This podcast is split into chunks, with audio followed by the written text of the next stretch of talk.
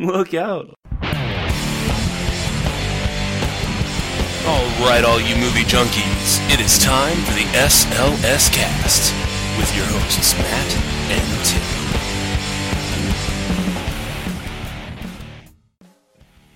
and Tim. And welcome, one and all, to episode ninety-four of the S L S Cast. Yes, ladies and gentlemen, it's the child begging episode, or begging children episode, whichever way you want to say that, episode of the S L S Cast. You see, because in Dublin, as of this year, there has been a ninety-four percent drop in child begging cases.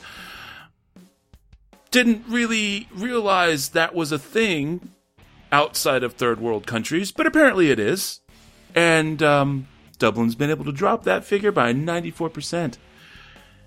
Woo! Yay! I'm Matt, by the way. Well, that is definitely a, a plus side to the start of the episode. Yeah. Well, it was a little darker and weird last week, so I thought, you know, maybe good news this time. Yes. I, I well, I get well. It's Scotland, not necessarily Ireland, but they're right up there. Also, the uh, Scottish independence really didn't go through. It was interesting. I it was pretty funny. I'm seeing the the big stuff that was going on with that over the last few weeks, and as the election was drawing nearer, and there were people like the Queen and you know you know J K. Rowling or Rowling or however the fuck she says her name, and various other people who were all against Scottish independence. Now they weren't they were they were in no way, shape, or form rude about it or anything, but you know, a very, you know, just kind of traditionalist view of it and all that kind of stuff. And I'm looking at all these people who were against Scottish independence, and of all these people, they were like major figures, uh, actors, actresses, and stuff like that. And all but one of them was fucking British. Like, you think maybe the people who are dependent on the taxes from Scotland want to keep Scotland? That's, you know. Uh, who was the one Scot? John Barrowman, actually. Oh, really? John Barrowman. I didn't. Yeah. I thought. He, I honestly Jack. thought. I thought he was American. No, no, no, no. Oh, good God, no. He's as Scottish as they come. It's hilarious. Really? If you listen to him uh, when he goes back home to his parents' house, you, you just, like, immediately, unless you are familiar with the vernacular, you wouldn't understand a fucking word he's saying. Have you been to John Barrowman's parents' house? Have you been I to his childhood home? I have not, but there was a B B C documentary thing where they were following him around and stuff when he was still doing Torchwood and everything. Yeah. And, uh, when you know, because Captain Jack Harkness, I mean, you know, you gotta, gotta... follow him and stuff. So, um, yeah, but he goes home and talks to his parents. And, and then when I saw him at Comic uh, at the Sci-Fi Expo last October, and he did a little bit of his Scottish. Are you going to that expo again this year? I am not. I was just uh, money, timing, school, just no no time to go. Yeah, and that's in yeah, not, is no, that that's in Dallas, summer. Right? Hmm. Yeah, Sci-Fi Expo's in Dallas. Okay. Would like to. But cannot. Try for we're gonna try for, uh, I think one of the real big Comic Cons, like the like the actual Comic Con in May in Dallas, or maybe just maybe by some miracle the real one, the home in San Diego. It'd be cool to have an S L S Cast desk over there or booth. It's not a desk; it's a booth. That's right. Find us some booth babes and get them some, you know. Some some S L S Cast t-shirts. They may very well be some D-quality booth babes. We might be able to swindle some of the uh, the anime chicks to come over and wear, you know, here here's an S L S Cast cast uh, tube top. But however, they might look like trailer park folk. I don't know. Well, dashing our hopes for getting any kind of fan base there now. Oh, I'm kidding. Trailer park people don't know what Comic-Con is. I mean, wait. Could that have been offensive at all? I'm gonna say. I'm just gonna say. I'm just gonna go to stop. No. I'm gonna take the shovel away from you and give you a hand to lift you out of the hole. I'm halfway to China, man. I, I should just keep going. I can smell the Pootsie Wee or Patsy U. Pootsie Wee. That wow. I've been reading these demented articles, too many of them today. So I'm I'm saying really. Uh, goofy things that probably come out a little bit raunchy or more disgusting than how I mean them to. I'm I'm guessing so. All right. That is that is definitely interesting. Although, uh, I know, I think you said you had some news of the weird. So before we get into the real news of the weird, um, today being the twenty-second of September, um, I actually, like about a, about an hour and twenty minutes ago, uh, turns out uh, we decided to uh, just say nay to ISIS and bomb the living shit out of them in Syria. Uh, apparently it was about twenty-six different targets, all ISIS targets in Syria. And uh, they said that um, it is going to be um, a long engagement. So I'm not exactly sure how that's going to work out, but apparently uh, two journalists is the number that it takes, two, two American journalists. um, and then I guess the British are probably going to be involved. And some other people from Europe apparently have been starting to kick some ass as well. Well, I do say, ISIS, I say nay. I tell you, I say nay. Once the crazy Americans finish bombing you, we will ride in and hit you over the head with a club. Just batting a thousand, bro. There wasn't... There, I, I wasn't... There wasn't... That wasn't racy. I mean... If I said, I said club. Now, if I said, uh, what's the, the horse uh, croquet game that they play? Did you just say croquet on a horse? It's polo? Yeah, polo. And w- what's the name of the stick they use? The mallet. I could say they could be right. We're going to be oh riding in God. on horses to croquet beat those ISIS men horse. in the head with our croquet, I mean our uh, polo mallets, and gallop away into the into the oh sunset God. and eat our crumpets and crepes. Sorry, that's just got to be the episode title. Episode ninety-four, Croquet on a Horse. uh, you know, I anyway. bet they attempt to play that in trailer parks. That could be something we, we might need to ask uh, uh, Johnny White Trash. We're just going to string it all together, croquet on a horse in a trailer park? Well, yeah, but see, that's the thing about trailer park games, is that they sound fancier Then what? Then how they really are, you know? It's like uh, when in the Beverly Hillbillies movie, when they have their fancy eating table, and really they're eating at a uh, on a pool table, and Jethro is, you know, they're all eating their chicken wings, and they're putting the bones in the pockets. They call that their fancy oh, yeah. eating table, and yet it's a, a, you know, I mean, just everything in in the Boondocks. Sure. I liked how he was using the bridge too. He uses the bridge to pick up the pot and pass the pot across the table. That was pretty funny as well. So, anyhow. So do you have any news of the weird for us, I sir? do. I, and, you know, it was a toss-up, really, between two. Uh, the the one that I was thinking about doing, but it's going it's gonna to be ne- uh, old news by next week. I am not going to talk about the girl in Florida who decided to get a third breast implant. That is right. She has three boobs.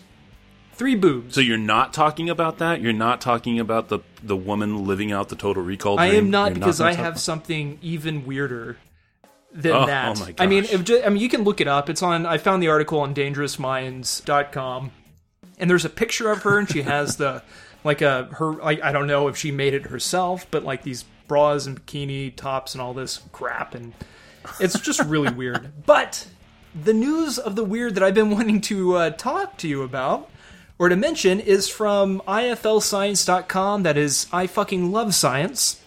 And it's from their technology section, and it's an article that is entitled, Automatic Sperm Extractor Introduced in a Chinese Hospital, written by Justine Alford. And it says this, a Chinese hospital in Nanjing, capital of Jiangsu Province, has introduced a new machine that makes sperm doma- donation even easier, an automatic sperm extractor. I'm all for hands-free technology, but have scientists gone a little too far with this invention? The effortless machine features a massage pipe that can be adjusted to suit the height of the user. All the gentleman has to do is plug in the frequency, amplitude, and temperature, and off they go. It's also fitted with a small screen for those feeling uninspired. According to the director of urology department of the hospital, the machine is designed to help individuals that are finding it difficult to retrieve sperm the old-fashioned way. We're not entirely convinced that standing in a room shared by many other people and being milked like a cow is going to help. but their efforts are commendable. Here's to technology, and they even have a video. Check out a video of the machine down below, so you can check it out on that website. Uh, I gotta say, I just wonder, like, are you, I mean, is this thing in a separate room, or is it, like, next to the photocopier? I just want to know if it looks like the cow milking machine. Does it look like, does it have, like, could could more than one person use it at a time so that there's, like, multiple wands, or, you know, I mean, is it, like... It's literally just like a machine jacking them off, right? I mean, you know, you put your... Sh- it's, am I understanding that right? Here, let me make this easier for you. I mean, it's pretty goddamn ridiculous. Uh, it, it looks like a fancy weight measuring or weight machine thing that you'd see at like a carnival, but a very clean okay. one, and it looks like there's more plastic to it than it being metal. I mean, I just, I would worry about right. kids walking up and, like, sticking their finger in it, you know? Oh, okay, wow. Yeah, see, I don't know that that would necessarily work. Does it, I guess, oh, I guess those are the knobs up there so you can kind of adjust tension and speed? Is that the I idea? I guess so, yeah. Like, oh, it's feeling good, oh, oh, oh, oh. I mean, okay. So people are more comfortable doing that than they are being alone in a room with, like, nudie magazines or whatever. They would rather put their unit into another unit that multiple, uh, hundreds upon hundreds of other units have entered. You know, I'm pretty sure this is really not for the hospital. It's more for the home market, I think. Um, uh, yeah. And that's all I have to say about that. Yummy. That's all I can say about that. That's lip smacking weird right there, folks. Lip smacking weird. All right. I can just picture Miranda right now, just like quivering in her in her in her chair. Like, oh God, you thought placenta was wrong? Just wait till you hear this, folks. Ah, uh, I'm sorry, Miranda. Ooh, I am for real. All right, shall we? Uh, shall we get to the real stuff? Uh, we we probably should. Yeah, I'm afraid of what could happen next. What could be said? Indeed, indeed. All right, here we go, folks. It is the news.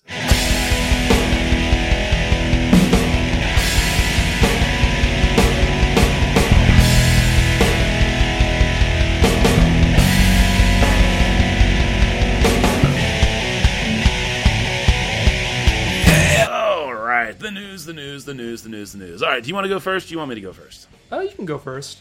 Okie dokie dokie. All right, first up from me from digital whack dot com. Whoa. I didn't say wank. I said whack. But it's still, you know, it's the same thing. It's a, you know, it's like a, it's a sub thing for the term. Um, sure, sure, yeah. Especially coming off of the whole article itself. All right, Anthony Daniels talks new C three P O. Off, yeah. Uh, I, yeah, I knew you were going to go there. Anthony Daniels talks new C three P O costume in Star Wars seven. If you were wondering whether the new C three P O will be C G I or if Anthony Daniels is crawling back into that metallic suit on set, the man himself has provided the answer. He will be playing the iconic robot once again, this time for director J J. Abrams in Star Wars Episode seven.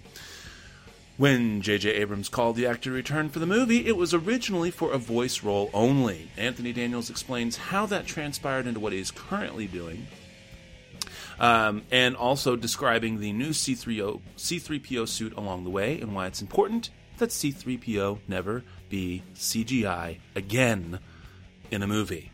Quote, "I will tell you that when J J. Abrams rang me to ask about filming Star Wars Episode seven, one of the first things he said after he told me how wonderful I was, and that didn't take long, but then he said, 'Would you be interested in being in the film just doing the voice?' I said no, and he said, 'Right.'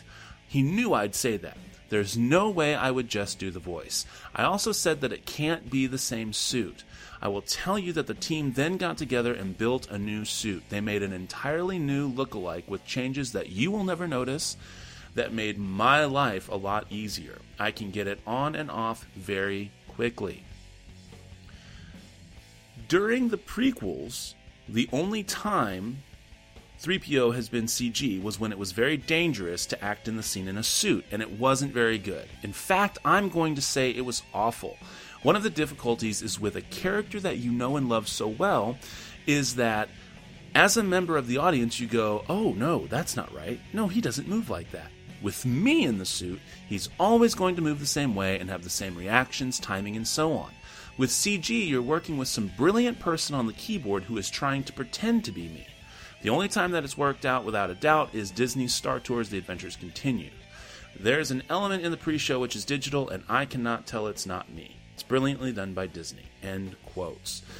So basically, he is, just like everybody else, dogging all the C G I from the prequels and uh, saying that he got a new suit built and that it's much nicer for him to be able to move around and do all those wonderful things. And I don't know. I mean, do you have anything? I mean, it's a pretty simple story. He seems to be very excited about it. And um, yeah, not much really to add to that. Just thought it was kind of cool that he was actually, after all this time, getting that much input, creative and or otherwise, to his to his role, I guess you could say. It's very reassuring. Again, yeah, I mean, honestly, every single little thing, even the simple stuff like this, you know, where he says, it helps me, but you'll never notice that there's a difference in the suit. It, it's all those kinds of things that, you know, it, it seems like this is really going, again, just another another sign that this is really going to go well. So, yay. All right, what do you got, sir? I just want to mention real quick that the article that they're referencing, the interview that Anthony Daniels was a part of, is from Entertainment Weekly, and it's actually a really good article. You didn't mention this in, in, in what you said, but I just wanted to go ahead and mention it real quick, that you should definitely check it out. It's from Entertainment Weekly, and it's an article uh, entitled Anthony Daniels' Deep Dive Star Wars Interview, C three P O's Past, Present, and Future. You, yeah, you got to check it out. It's very interesting stuff there. All right, so I have some upcoming tech news. Tech news, which involves the ever-changing Hollywood filmmaking machine, you know, how we make movies. You know, technology is advancing, and these things that I'm about to tell you about is going to advance the theater-going experience drastically, for the good, for the bad, or for the worse. I don't know. First up here, we talked about the Oculus Shaft, or the Oculus Rift. In the episode, we called it the Oc- Oculus Shaft, because it kind of goes along with the uh, masturbatory Chinese machine, hospital machine from earlier on. But uh, the Oculus Rift is, the C E O, Brendan Iribe, is wanting the Oculus Rift to become a cinematic experience, or become a part of the cinematic experience. From the Hollywood Reporter dot com, an article entitled Filmmakers Look to Virtual Reality in Oculus as the Future of Storytelling. This is written by Brian Bishop, and it says this. Oculus C E O Brendan Iribe announced the company's latest prototype headset, nicknamed Crescent Bay, during the conference's keynote presentation. The latest hardware iteration in the company's march towards a shipping consumer product, the virtual reality goggles are lighter than previous versions, feature integrated headphones, and include full three sixty degree head tracking, all in the name of letting users enter virtual worlds that feel more real than anything that's come before. Iribe said that the company sees two different types of virtual reality in the immediate future. A P C-based version that uses goggles like the Rift for better quality, tracking, and more complete sense of immersion, and mobile V R. The latter is something Oculus has already been demoting, and the recently announced Samsung Gear V R goggles, which use the Samsung Note four smartphone instead of an integrated display with no outside computer required.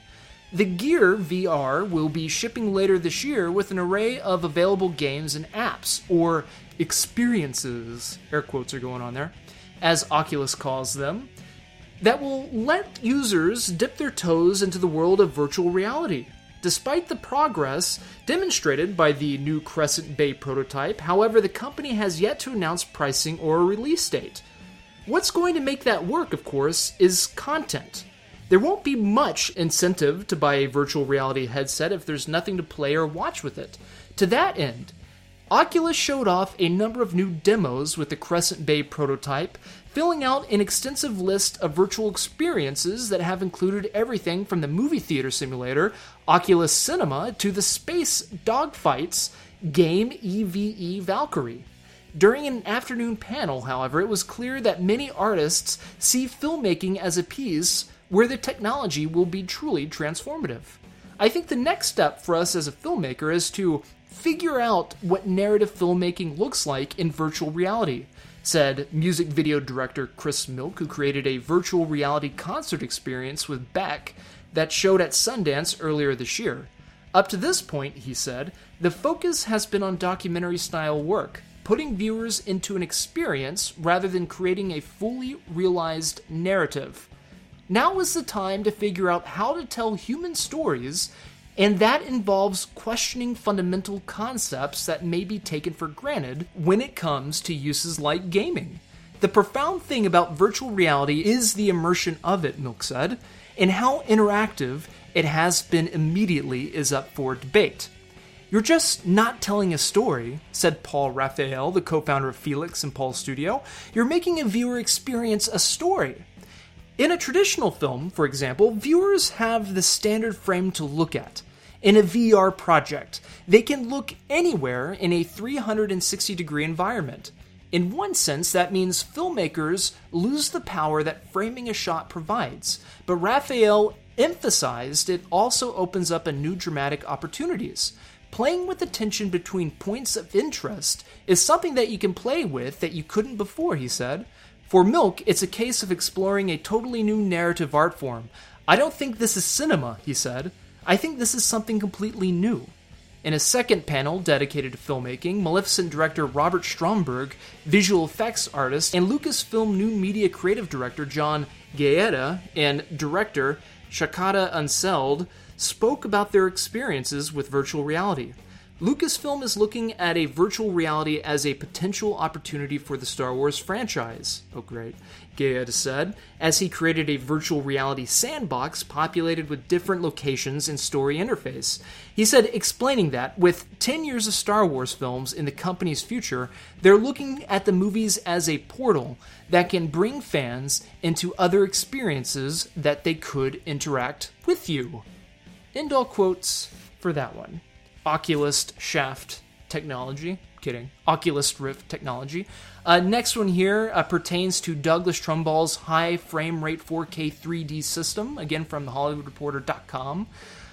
Douglas Trumbull is developing a system for four K three D, which can show at one hundred twenty frames per second. That is insane. Insane. And it says, uh, and this article says that Trumbull's patented process dubbed MAGI, or M A G I, for capturing and displaying images at one hundred twenty frames per second in four K and three D on giant screens using conventional digital projectors.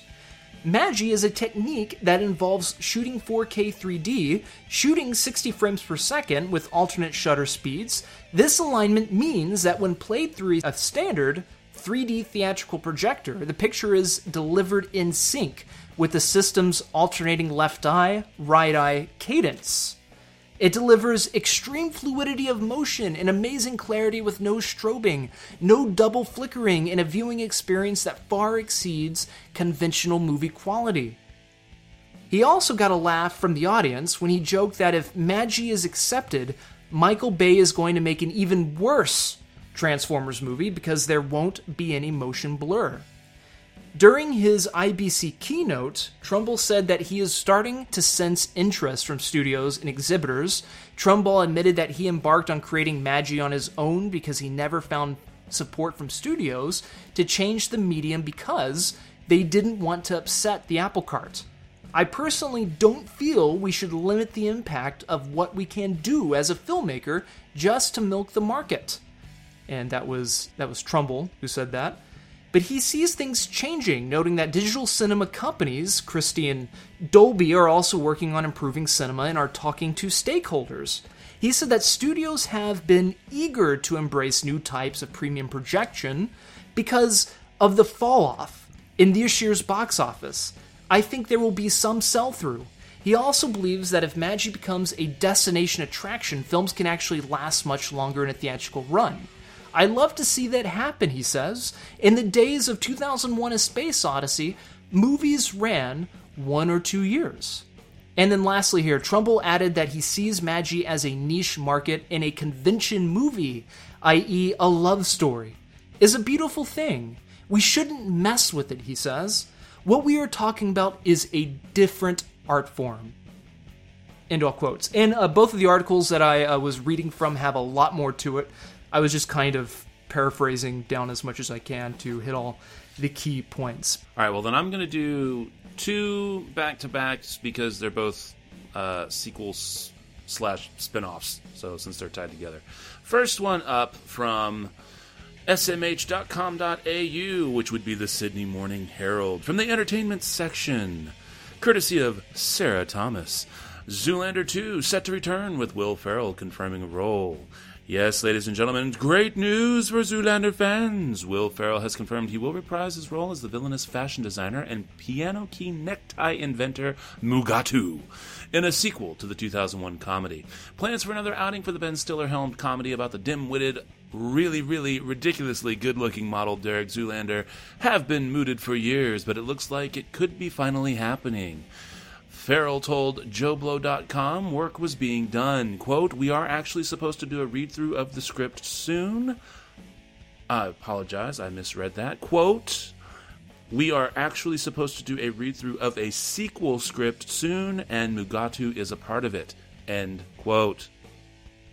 Uh, this follows news that actor, writer, director Justin Theroux, who appeared in the original, said last month progress was being made in bringing Zoolander back to the big screen.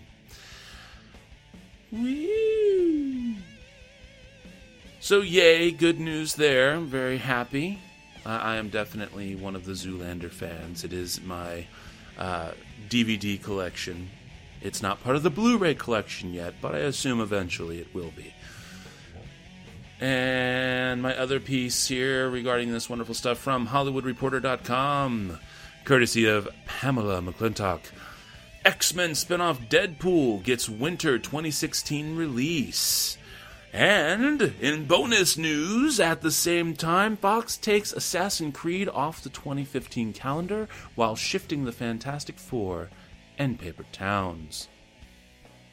Yes, as it turns out, on Thursday, the studio announced... This was last Thursday, by the way. Uh, the studio announced that the movie will hit theaters February twelfth, twenty sixteen. Tim Miller is set to direct the film with Ryan Reynolds, long rumored to star, although no deal is set. Bets are that he will. Um. So yeah, looks like we've got one big movie coming up, finally, that people have been clamoring for for many, many moons now. And we've also got some shifts going on. What what do you think here, Tim?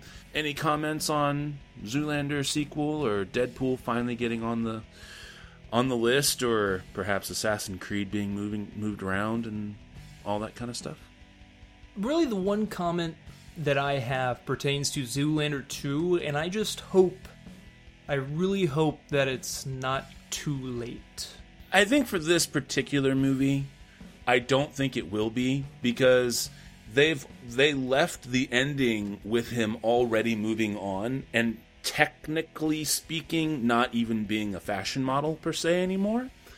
So it could be a lot of fun to see just how far down the rabbit hole in Jerry Stiller's footsteps he's gone by the time we get to this movie. And even just going that aspect of it gives you tons of fun that you can have with it. Um, also seeing just exactly how Mugatu's going to strike back. Um, there's just there's a lot of fun that can be had with this. I, I don't think it's too late. If anything, I really think that it's one of those that's going to be okay, because it's enough on the radar culturally that people still get references to it. Uh, there's definitely a cult following, but it's not something that's so big people clamor for it all the time, and it just builds up so moment, so much momentum that it could never live up to the hype.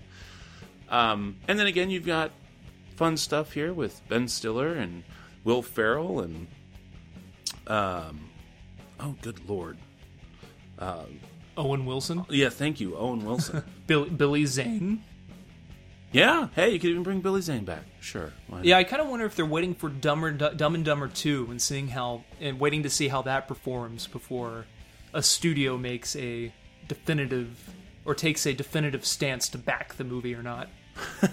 that's a that's a pretty fair statement. Okay, so I'm gonna leave the tech, the rest of the tech news behind, other than just mentioning uh, this other one. If you want to read about it, you can. This was a piece of news that came out of couple weeks ago, and it's about a hybrid three D trifocal camera, to where it's three cameras pretty much on this rig, two small cameras and your regular camera. It's the Arri Alexa camera and then the two small cameras, which capture uh, the depth information, and the big camera is obviously the two D camera. And it's so that filmmakers can focus more on shooting things in two D without having to sit there and meticulously figure out how they want a shot to look at with three D glasses on. With this setup, then they can go back in the editing room and decide what they want to do then, because the two small cameras are picking up the depth from all sides of the spectrum, so you can do practically anything by shooting this way. Uh, I don't know how expensive it would be, but it is definitely very interesting. So definitely check it out. I got this from the Hollywood Reporter dot com. Could a hybrid three D trifocal camera be on the way to Hollywood? And it was written by Carolyn Giardina. But I want to move on to something that could uh, could plague those of you who do not have a working V P N network. Uh, and especially those of you who pirate movies. And for those two point five million of you who pirated Expendables three. This is from, oh god, the Hollywood Reporter dot com again. I was trying to space these out so I didn't have all Hollywood Reporter dot com articles this week, but uh, I felt this one was important. Expendables three torrent downloaders now being targeted for copyright infringement. That is right. Ira Siegel, an attorney who represents copyright holders in attacks against torrent users, confirms to Hollywood Reporter that he is representing Millennium Films and has been sending out demand letters. C E G Tech, an anti-piracy shop, confirms the same.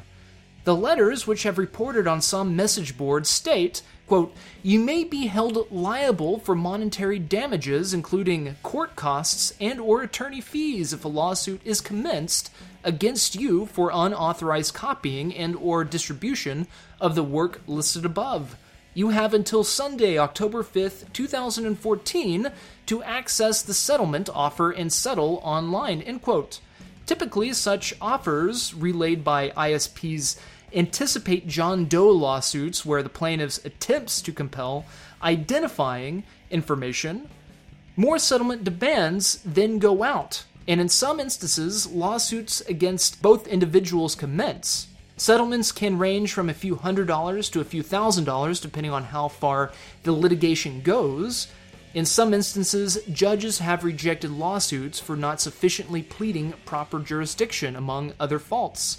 The attacks on individual pirates comes after Lionsgate launched its own lawsuit against operations, against operators behind LimeTorrents dot com, Billion Uploads dot com, uh, HughFile dot E U, Played two, or Played dot two, SwantShare dot com, and dot semper dot com.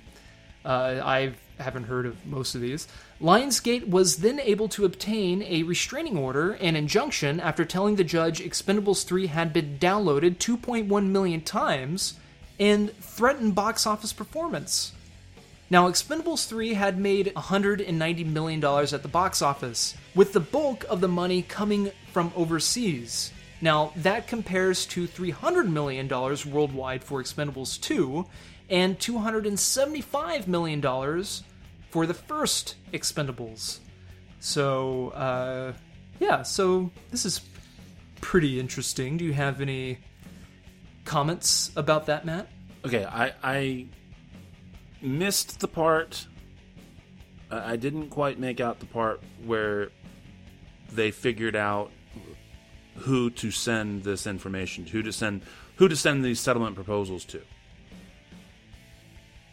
How how does one know that they are being targeted for this settlement? settlement well, I, th- I I think with like th- these websites that I mentioned, LimeTorrents, Billion Uploads, yada yada yada yada. I think when they give them, they say, hey, we can come in and look at all the I S Ps who have accessed this torrent through your site. And I think that's the I think that's the case. That's how they're going to find all the people that have downloaded that movie in particular. Oh, and, okay. Yeah, I mean, that's what I, I mean, it doesn't say it in here, but I, I'm pretty sure that's how it's going to how it's going to happen, because all a lot of these websites store, believe it or not, store your information. Your I S P address is stored on these sure, sites yeah, yeah, until your I P a week is, or it, absolutely. Once. That's right. They they they they do log that stuff. But I would say, good luck. Um, definitely, I've got no problem with someone trying to protect their intellectual property and trying to protect copyright and, in a rather inventive way, go after the people who have wronged you. On the flip side of that, there's so many ways to prove that it wasn't you, uh, and the burden of proof is on them to prove that it was you, that I, I don't know how successful this is going to be. It might just be kind of one of those testing the water, testing the waters kind of things. But, um, yeah, weird. But hey, I, I hope that there is some kind of follow-up to this, because I would like to see if this attempt was successful. And may, who knows, maybe there are people out there who feel bad and go, I I just wasn't sure if I wanted to spend the nine dollars. I'm sorry. Here's two hundred dollars. So, I You know, know. I, I think that would have been the case if, if, if it was a quality movie.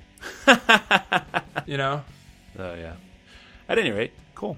Well, let's see here. My last piece of news is a real quick one. Comes to us from flickering myth dot com, courtesy of Luke Owen. John Travolta defends the much maligned Battlefield Earth. It has been labeled as one of the worst movies ever made and has been made fun of by everyone under the sun, including How Did This Get Made and Nostalgia Critic. But that hasn't stopped its star, John Travolta, defending Battlefield Earth. In an interview with The Daily Beast, when asked if Travolta regretted the movie, he answered, quote, "No way, are you kidding? Why would I ever regret that? I had the power to do whatever I wanted, and I chose to ruin the lives of everyone as..." I'm sorry, no, that's not right. That, hang on. Quote, "No way, are you kidding? Why would I ever regret that? I had the power to do whatever I wanted, and I chose to do a book that I thought was worthy of making into a movie. It's a beautiful film. It's a good movie." End quote. Uh, he goes on to... to say, quote, "It was a moment where I could say I had all the power in the world and could do whatever I wanted.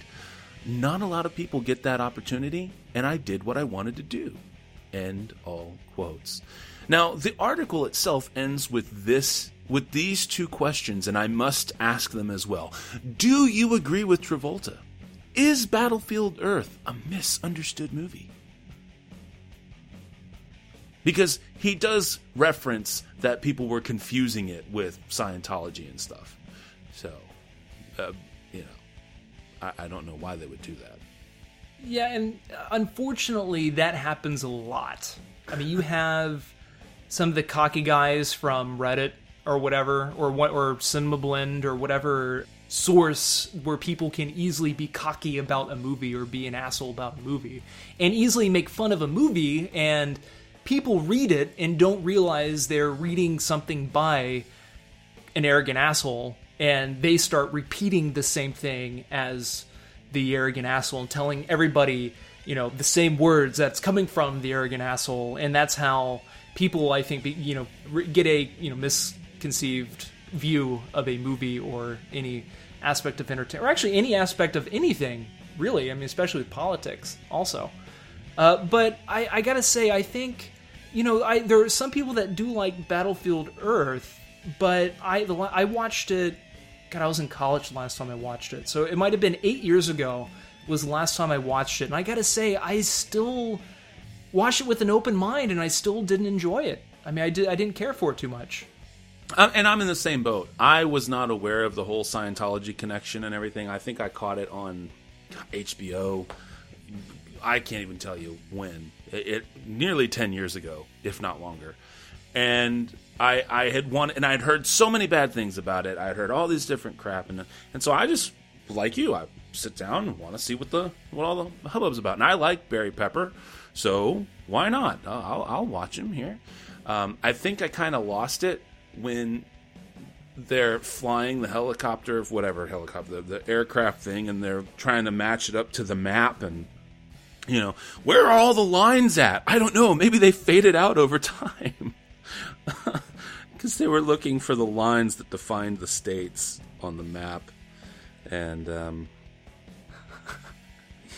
yeah, I kind of lost it there. I mean, I understood the point of the dialogue because these are people who don't have that kind of common sense and they have no idea. But still, there had to be a better way to to make that connection without, you know, that's almost as good as Jeff Foxworthy when he talks about his wife. You know, my wife is one of the most intelligent women I have ever met, but you hand her a map and it's like kryptonite to Superman. Let's take the blue road and turn down. So yeah, it was about as good as that. And I, you know, I liked Phenomenon. I mean, of what I remember of it, watching it. See, when... and, and yeah, and the article did briefly touch on it because of the whole Scientolo- Scientology thing. But um, he he said he actually said that uh, Phenomenon was really more about an allegory for Jesus Christ than it was for uh, Scientology. But um, that's, I guess, for another time. Um, I did like that movie, though. I thought it was just, you know, just a simple movie, and uh, I don't know, weird. It was weird. Anyway. So that's my news. and uh, yeah, I'm I'm done with mine. I think we have surpassed the news. Yes, I believe. Yeah, we're definitely running about five minutes over. So, oh, all right. Well, we can pick it up right here because right now we've got Copycat Throwdown. It's it's the the copy copy cat cat throwdown throwdown. That's right, it's the Copycat Throwdown. Well, that's, that's right, right, it's, it's the, the copycat, copycat throwdown. throwdown. Stop it! Stop, stop it. it! No, no, seriously, stop it. Oh, right, like stop repeating. Stop repeating. Right. Oh, uh, okay. I'm gonna I'm, kick I'm your gonna ass. Throwdown time. Again, this week's episode is Super versus Defender. All right, so these these two movies are both within a year of each other, roughly. Um, well, year year and a half. Mainly? Yeah, close enough, whatever. Um, they are both guys who have lost their wives in some form or fashion and decide to uh, create or enact a superhero persona in order to exact their vigilante justice in the name of their loved, loved one taken away from them. They are... similar in the setups. They have very similar, they're not exactly the same, but they're very similar in their setups of how uh, there's a troubled person, um, mentally troubled person, and they lose their loved ones in different ways. Um, one is through death, one is through drugs, so to speak, because it's all drug related, really. Um, And and it's then how they react to these situations to make up for that loss. Now, Uh, they're both particularly violent. One, uh, I personally felt Super was more so uh, than Defendor, but um, they are both, to me, equally good. Um, I, I one takes a decidedly lighter turn by the finale, and and even though it takes a lighter turn, it's still a very melancholy ending. That would be Super. Defender is just, it takes a very, very dark ending, and depending on how you want to look at it, somewhat uplifting by the end. Um, but both came to just about a re- as reasonable of a, of a conclusion as you could have asked them to. Defender stars uh, Woody Harrelson, and Super stars uh, Rainn Wilson, Ellen Page, and Liv Tyler, Kevin Bacon, uh, Michael Rooker, Nathan Fillion. Uh, there were a lot, uh, a lot higher profile stars in Super versus Defendor. Uh, Defendor overall is the higher rated film on Rotten Tomatoes, uh, with a sixty-three versus Super's forty-nine. Or is it sixty-nine and forty-three? Uh, sixty-seven percent for Defendor. Um, it's a forty-nine for Super. But for me, these are actually very, very equal films overall. And what really sets my decision apart is the relatability. God, that's, I'm not even sure that's the right word. I'm going to stick with it though. The relatability that I had with uh, Rainn Wilson's set, the way Rainn Wilson's character thought. Now, I don't agree with carrying out, but that fantasy that you have in your head of taking a lead pipe and beating the living fuck out of somebody who just really, really deserves it is right there. And, uh, and, and, while I could definitely understand where Woody Harrelson was taking the character in Defendor, uh, and and the two, of the two characters, I've got to say that overall I thought Woody Harrelson did the better job. But it's just the motivations behind the characters and the way that they played out on the screen. I enjoyed Rainn Wilson's performance more. I, I know it's. I'm trying not to be contradictory about it, but um, there's just no better way to put it. These are both fantastic movies, and for me, edging it out is Super, based on the daydreaming aspects that I think we've all had of being able to take that vigilante justice. Um, the darker tones in Defendor are really good, really heartfelt, and thoroughly carried pretty much by Woody Harrelson, because that's how the movie is uh, written, and that's fine. But once again, just that relatability for me. Um, so when we're we're we're talking like fifty-one forty-nine in favor of Super for me. These are both great movies. I would recommend them both. Liked them both, and just for me, Super was just a little bit better overall. Um, and there you go. So that's my pick for the Copycat Throwdown. Super. Barely winning out over Defendor. Alrighty, so I saw Super back whenever it first came out. Same thing with Defender. And I decided to go back and rewatch the two movies because I knew that I did not like Super whatsoever. In fact, I was pretty close to hating the movie. And I thought Defender was not, not like a perfect movie, but it was really good. But I wanted to go back, rewatch it, and give uh, them both a second chance, a fair chance. And I will say that I do enjoy Super a lot more than the first time that I watched it. However, to me, it's still a two point five out of five star movie. It, it felt like it was trying too hard.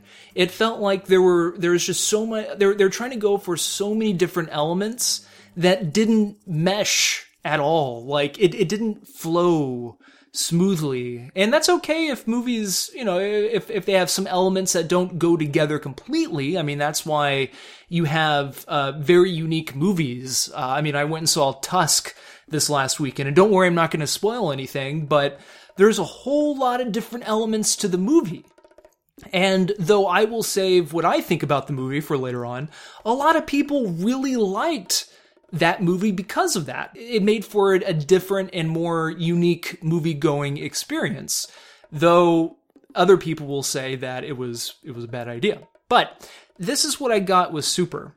You have it trying to be a kind of goofy, funny, lighthearted, goofy, funny, and they're trying to make something about this likable guy who wants to take vigilante justice into his own hands and tell crime to shut up, which that kind of gets old after a while. Shut up, crime, blah, blah, blah, crime, blah, blah, blah, crime, and all, all this stuff. But as the movie moves along, and it moves along quite briskly than Defender does, like a lot of random stuff happens. And that's cool, and that's what kind of makes the movie easy to watch, despite the violence. But again, there is just way too many elements going on. I mean, it's hard for me to feel for a character, or like Rainn Wilson's character, and find him funny, when really he has a horrible mental illness. And they don't really touch on that at all. I mean, there is, I mean, the movie is dark, but it's more demented than anything else. And it really doesn't treat, the film doesn't treat itself like that. Uh, the director, James Gunn, who, guess what, made Guardians of the Galaxy. That was his follow-up movie. After Super, Guardians of the Galaxy. How did he get the job working for Disney after this movie? Beats the hell out of me. But though I guess, it, I mean, it's a good thing that he did. But, uh, but yeah, I mean, but Super is ultra violent, and it does an injustice to all the other elements of the movie. Again, wanting the audience, as an audience member, you want to root for this guy. He's trying to save his wife. He's trying to find his wife and save his wife from Kevin Bacon, who Kevin Bacon gives, plays a great villain. I mean, we've seen him play villains in a lot of movies, and he does really well in this one, though it's, uh, definitely a, a smaller, smaller part. And the movie is very outlandish. The movie exercises the use of the comic book wham, bam, you know, the crazy comic book font whenever he beats somebody in, in the face with a wrench, bam. And it's not consistent when it happens. It just randomly pops up. And it's like, what the hell are you trying to go for? You're not trying to be like a comic book. You're not trying to be like a comic book movie. Then again, you're not really making fun of a comic movie, a comic book movie. You're not really a satire per se. I mean, I can see where it's kind of paralleling the idea of a regular guy wanting to become a superhero to rid the world of, uh, of, of these wrongdoers that the police just can't arrest for one reason or another. You know, but at the same time, you know, a guy annoys him in line, and he beats the shit out of a guy with a wrench, that guy with a wrench, as well as his wife. And the movie just carries on. That's never really addressed. There aren't ever any real repercussions for that character. And yes, the movie builds up and it hits a point. Uh, something happens with Ellen Page's character, Bolte, which that she, that is something else that I can go off about that just doesn't make sense to me. Where the movie does take this sharp right turn, where it becomes poignant, where it becomes interesting, and the ending of the movie is is really good, and it, and it annoys, it annoys, it annoys the shit out of me so much, because it ended on such a good note, a great, I mean, it was very nice, it's very sweet, but it just didn't feel like the rest of the movie belonged with that movie. It didn't belong. It, it just didn't, I, it just didn't make any sense. And also doesn't help that Rainn Wilson was portraying a, a mental illness version of Dwight Schrute, but I guess that's another thing. Now, Uh, Defender. Okay, uh, real quick, I like this one significantly more. Uh, this is maybe not quite a four-star movie, but definitely like a three point seven five. Uh, really good performances. I gotta talk about Woody Harrelson. Everything he's in, he's actually really, really good in. He gives uh, his portrayal of Defender. I can't think of the guy's, the, the character's name that he plays, who is then portraying Defender. He plays the character low-key. You know, it's a low-key, rooted character. You know, he's a sad guy, but he wants to do everything in his power to do good. And what they also touch on in the movie is mental illness. That, well, maybe not mental illness, but like he has a problem. He he has some kind of... Uh, I don't know if it's, don't know exactly, but, you know, he definitely has some issues. And that's what makes you want to root for the character, because he actually wants to do some good. And you know what? He's doing it for the best of humankind. And that's what I appreciate. That's what I wanted to see from Rainn Wilson's character. I wanted to see a good guy doing the things that the police cannot do in the name of humanity. And to me, that's what Defender represents. More human. You know, it's definitely more humane, I guess, maybe, if that makes sense at all. And I liked it. I also loved the look of Defender. Uh, the movie as a whole, the cinematography of it. When you watch it, you definitely get that Tim Burton-y comic book Batman feel to it. Though it doesn't go balls deep into comic book filmmaking, it just has these great dark little touches to it. You know, how the rain falls or the snow falls. It, it's just kind of, it's very beautiful to look at. Yes, the movie was made on a tight budget. I'm not too sure exactly how much the budget was, but it was well made and it's a beautiful movie to look at again. Also, I felt that Defender did have more of a distinct message. Kind of piggybacks along with what I mentioned just a little while ago about the movie to me uh, is more rooted in humanity than super. And again, I really appreciate that. And I can probably ramble on about this for another ten minutes or however long I've been rambling already. But uh, for this copycat throwdown, I am going to have to land on Defender for it being better than Super. All right, so that's going to conclude Copycat Throwdown, Super versus Defender. Uh, I chose Super, uh, edged out, basically, uh, in my opinion, over Defender, and Defender solidly trounces Super, in Tim's opinion. So, what uh, what is your opinion? Send a tweet. Tweet us at the S L S Cast, or tweet me directly at nitwit one two three four five. So let us know. We'd love to hear from you, and uh, we will let other people know. We'll let, you know, our special listener know, since we can't technically say our listener anymore. Now one of you is our special listener. So take that.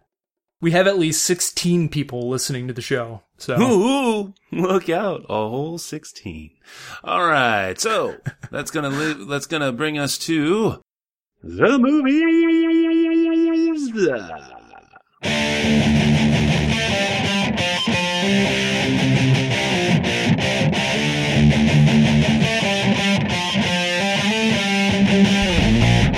All right, so the movies this week are. Oh, you know what I totally forgot to do? And even though we're in the movies, we're we're going to do it anyway. Uh, next week for our bonus segment. uh, next week, our bonus segment is going to be Three Squared. And our Three Squared for next week is going to be uh, on-screen couples with the worst chemistry. Or no chemistry. Or whatever you want to consider that as. So, um, yeah. There you go. Think um, e- the easy one, you know, uh, Anakin and Padme in the prequels there, Hayden Christensen and Natalie Portman. So are we going to stick with uh, male-female companions? What? You already know my picks. I'm already done. So how are we going to stick to, you know, that? Although your particular one, well, while I was absolutely hilarious kidding. And should be an honorable mention, isn't technically right for that. But the good thing is that with this, if we say male-female, then we can always have, you know, same nah. sex. No, no, no. Come on, we're in the twenty-first century. So we're in yeah, the twenty-first century. Just mix it up. Female, right? Do what? Oh, your your picks are male-female, right? No, not all of them. Oh, never mind. See? Yeah. I'm glad you were reading those emails so closely. See, it's proof that we do actually have pre-show stuff. I mean, you know, this was like earlier today. Emails, even. So, anyways, all right, so back to the subject at hand. The movies. Uh, the movies we're doing this week are The Drop, Filth, and Startup. Uh, where would you like to start first, sir? How about Filth? Oh, my goodness. Filth. Okay. Yeah, you had me going earlier, by the way. For like a split second until I saw the, the text message right after. Oh, I see. I purposely waited a few minutes, too. I did. Uh, I was hoping you, you'd have time for your brain to melt. All right. Now, this is a movie. Uh, it's a twenty thirteen Scottish crime uh, dramedy. And uh, it was uh, written and directed by... John S. Barrett. I take. The, I'm sorry. Screenplay. John S. Barrett. It's based on a novel called Filth by Irvin Welsh. Now, it is.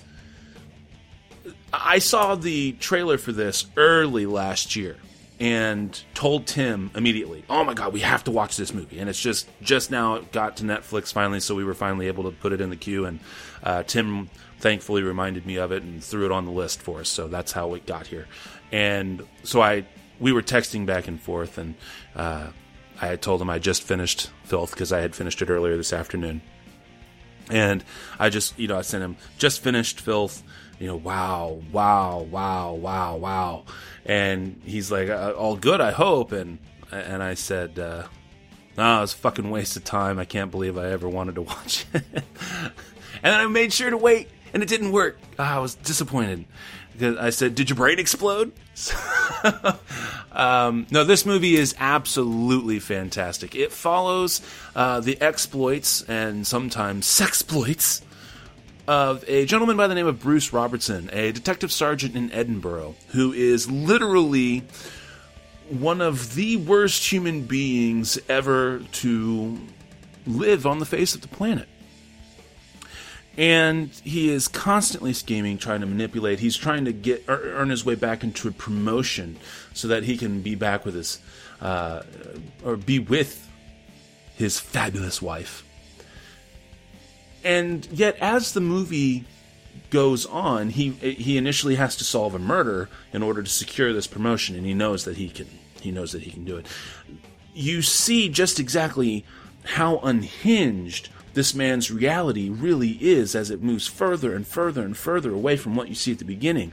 And it's interspersed with absolute hilarity, uh, and then in equal parts shock and awe, and I don't necessarily mean shock and awe in a good way, by any stretch of the imagination, and yet just also slight little sprinkles of humanity. It's like the last dregs and shreds of the humanity that this man has just poking through, begging to come out, um, until everything reaches its inevitable conclusion. Um, as a bonus note, uh, one of the things that he likes to do is to torture a a lodge mate of his. He's in he's a Mason, and now Masons in Europe are not like Masons here in the States, even though they are part of the same Uh, fraternal order overall, and you would have uh, visitation rights. If you're a Mason here in the States, you could go into a Mason lodge in Europe, uh, vice versa as well. Um, but it's pretty, it's very, very upper crust there, where here it's kind of middle class kind of thing. And so you would see this and not realize it unless you knew what you were looking for. Um, one of his lodge buddies uh, is... Uh, he's basically Bruce, played by, amazingly, by James McAvoy. He is prank calling his wife. Bruce is prank calling his mate's wife and being a complete pervert. And it's just one of the things that he likes to do uh, to, um, you know, get his rocks off, liter- literally. And... he does it while he likes to watch Frank Sidebottom. And I like that little connection there because we watched the movie Frank. and, which was somewhat based on Frank Sidebottom. So I thought that was kind of cool. Uh, just real quick, what did you think of that little connection there, Tim? Was that pretty cool? Yeah, no, it was it was really neat. Yeah, I was awesome. thinking about that the whole time, like, oh, man, just wait till we t- get on the show. I'm sure we're going to talk about that for a second. And guess what? We are! Yay! So, anyways, all right, cool. So, um, and and again, excellent acting. It's just an amazing story.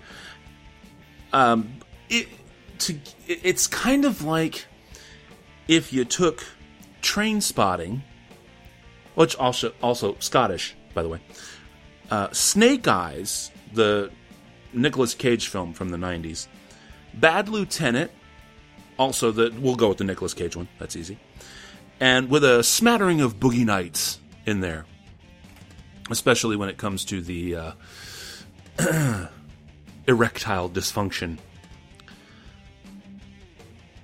Yeah, you heard me right. It's literally like a conglomeration of those movies.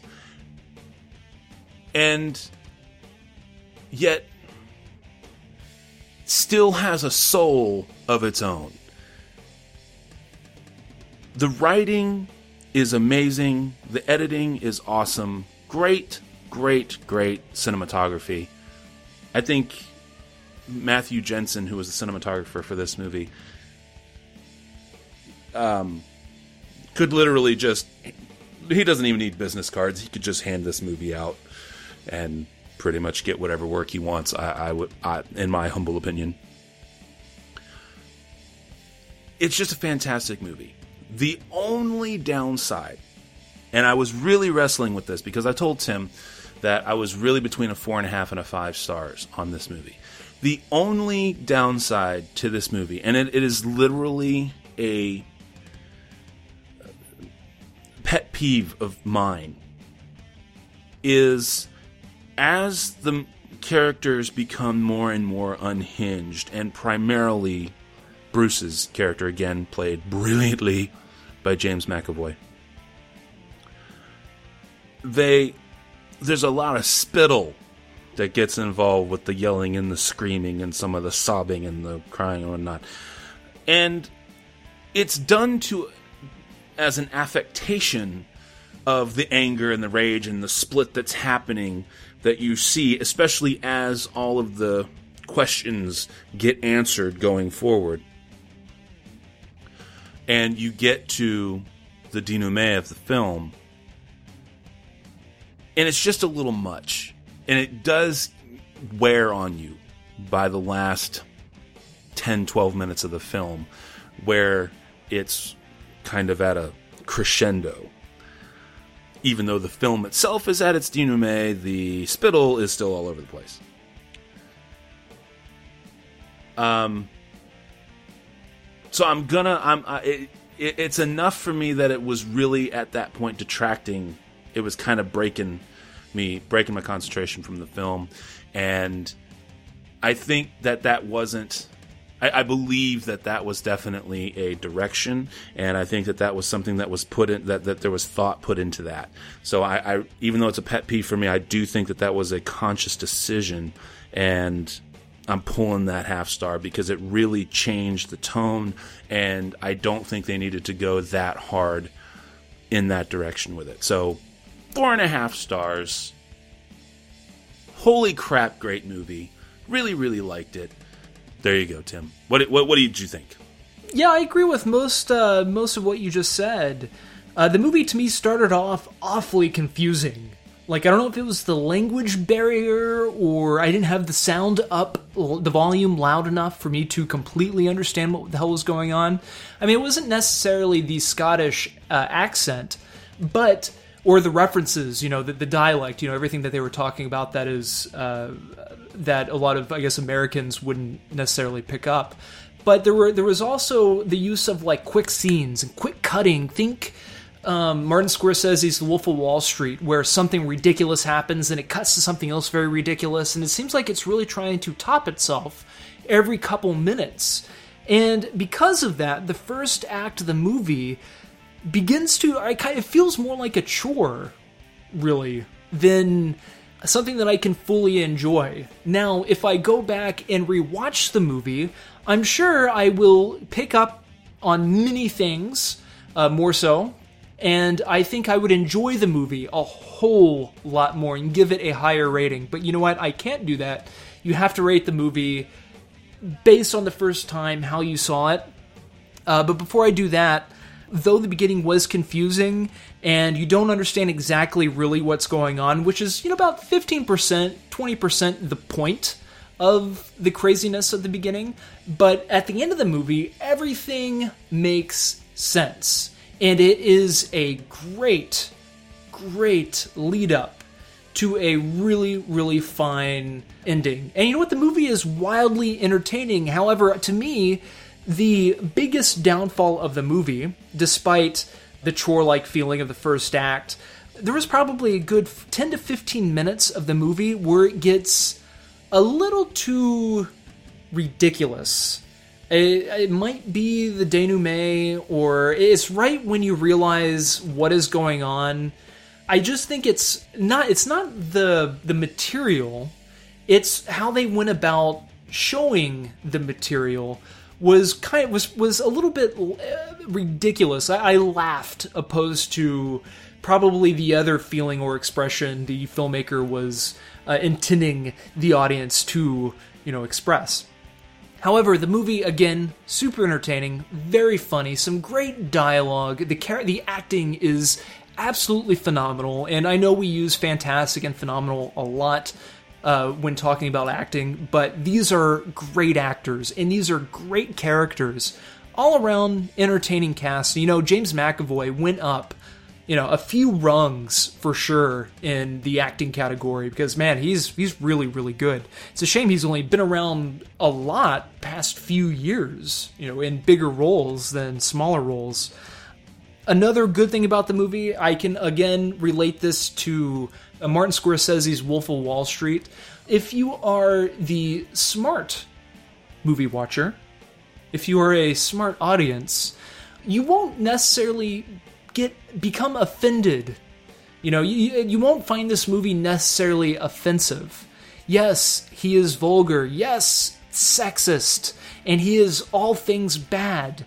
But at the same time, you know, it is clear that this character, Bruce, James McAvoy's character, is tormented. He's faulty, you know, so there's more behind it. He's he's not being vulgar. He's not being sexist, um, a misogynist pig for the sake of being all those things.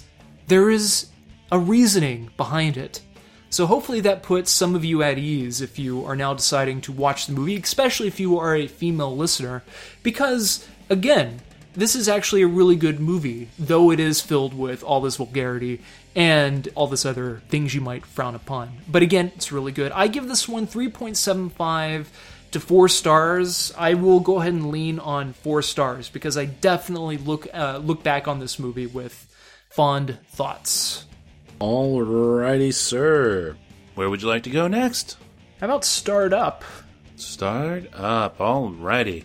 This here is the twenty fourteen drama, I think is fair to say, that is directed by uh, David Mackenzie, and it stars Jack O'Connell, and uh, not a whole lot of people that I have heard of before. Now, Jack O'Connell is going to be in the upcoming movie Unbroken, which is the Ange- Angelina Jolie movie of, uh, about the Olympic runner.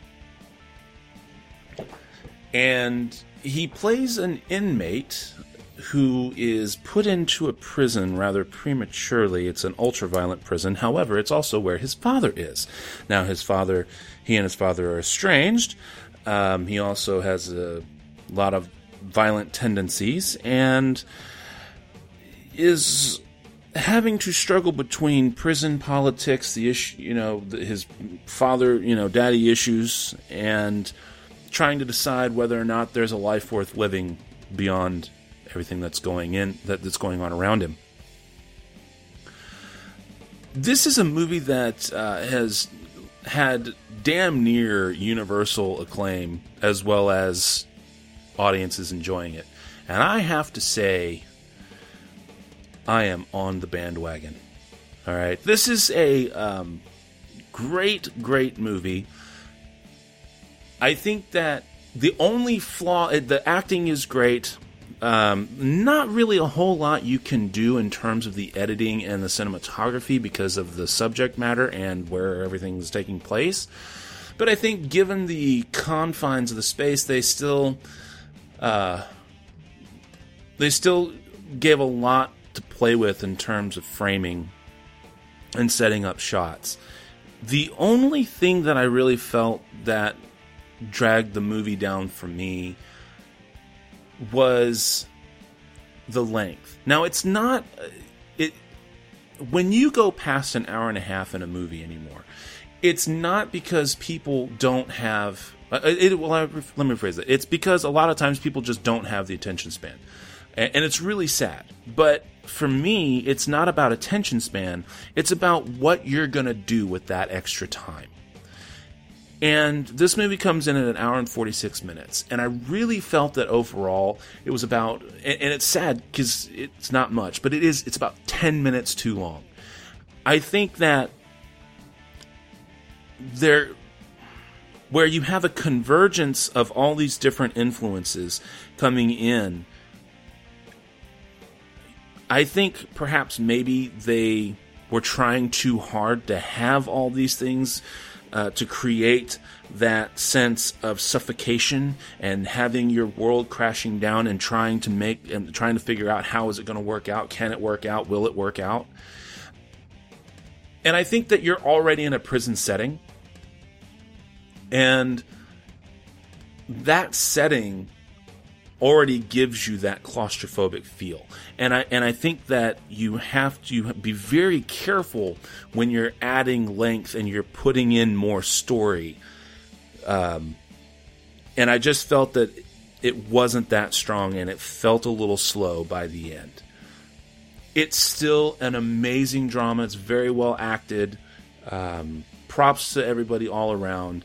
But I just really felt it kind of dragged for the last third of the movie, and I still liked the way it ended. I still enjoyed the movie overall, but definitely what could have been a five-star movie was a four-star movie for me, uh, and that is that is where I stand.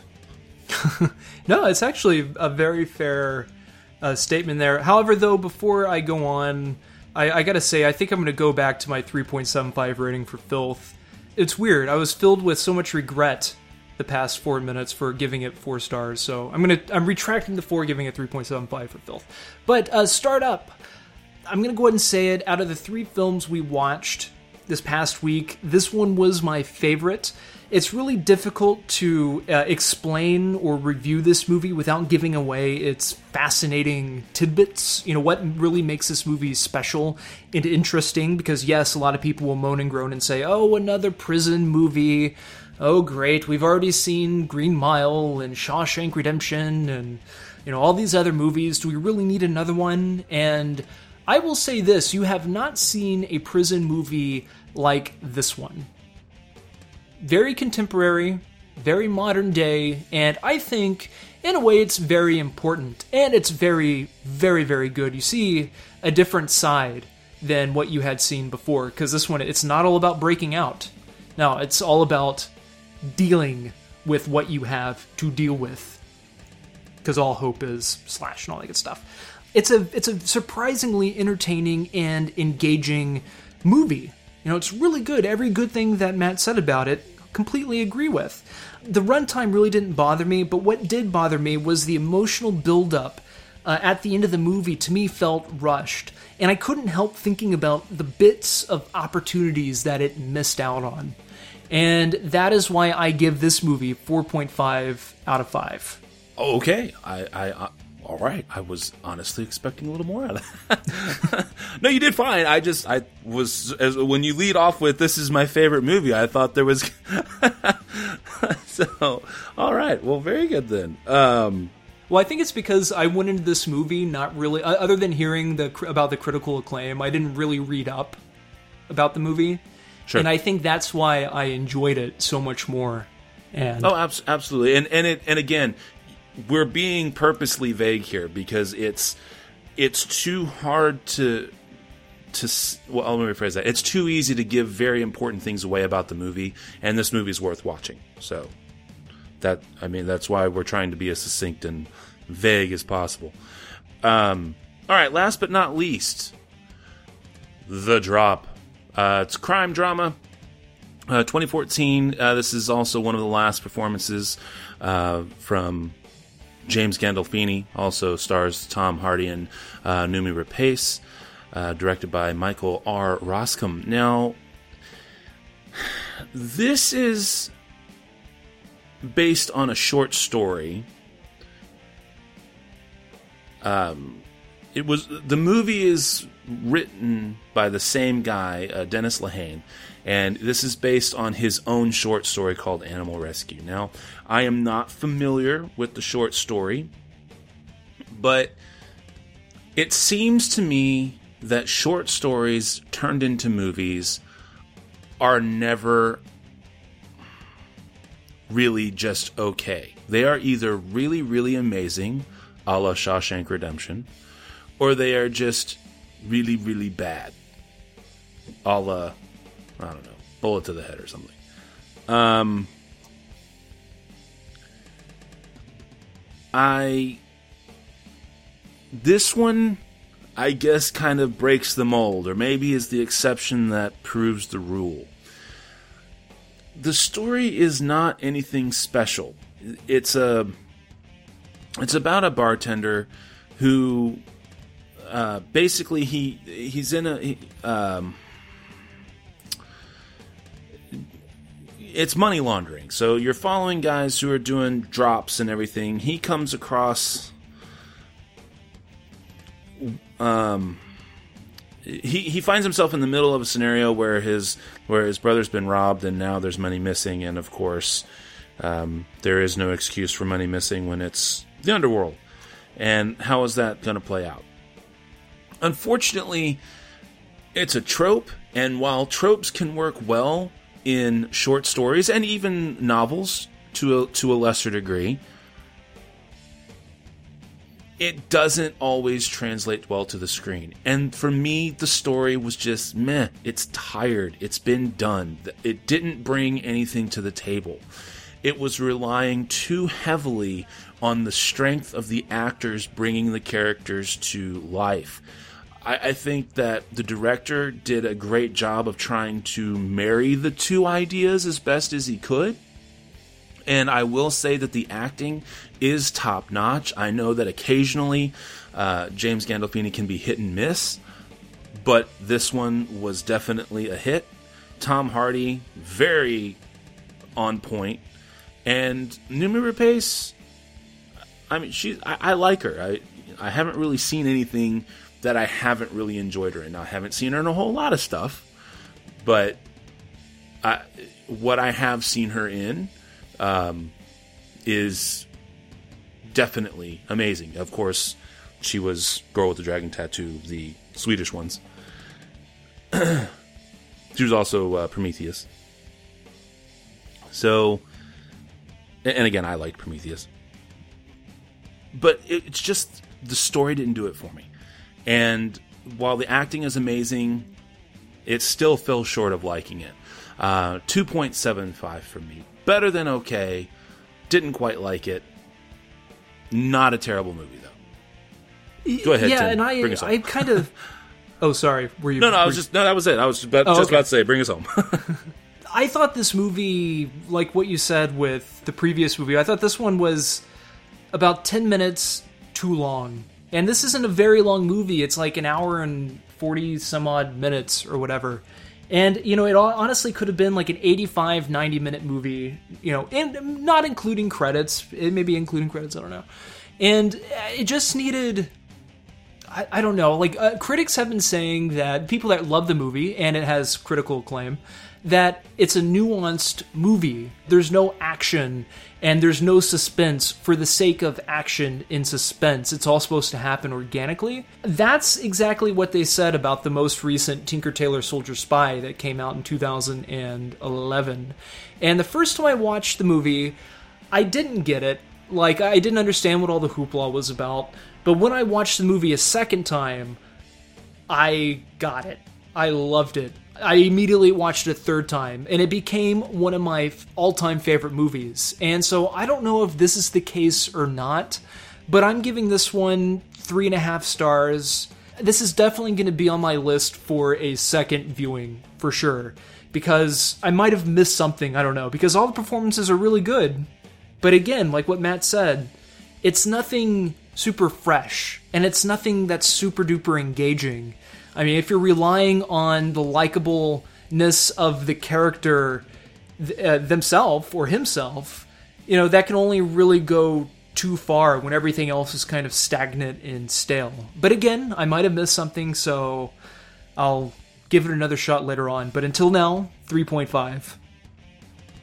Well, there you go. All right. So then movies for next week are going to be Tusk. And it was, I see, I didn't think you were going to see it this weekend. And so I was going to, I knew if I saw it, I wouldn't be able to not talk about it. So I purposely waited to see it. Um, so I guess I'll be seeing that tomorrow. Uh, so the movies for next week are going to be Tusk, The Zero Theorem, and The Equalizer. So that's going to be that. I believe that concludes all of the segments and brings us to the spiel, does it not, sir?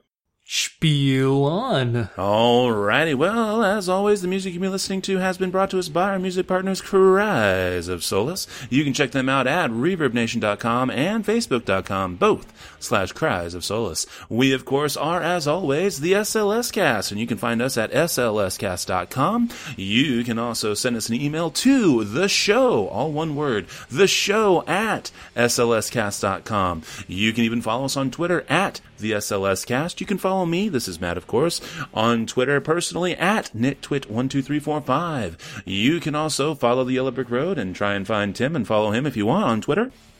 You can also go to Facebook, search for us there, and even subscribe to us on iTunes and or favorite us on Stitcher Radio. So, until next week, this is Matt saying that thanks to Eminem, I get to say this.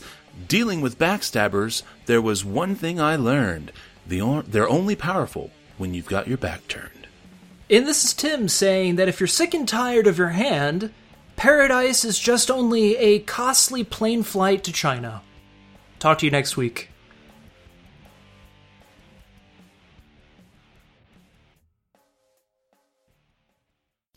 Thanks again for listening to the S L S Cast with your hosts, Matt and Tim. Remember that you can find us at S L S cast dot com, at the S L S Cast for Twitter, also on Facebook, and you can always subscribe on iTunes. Thanks again for listening.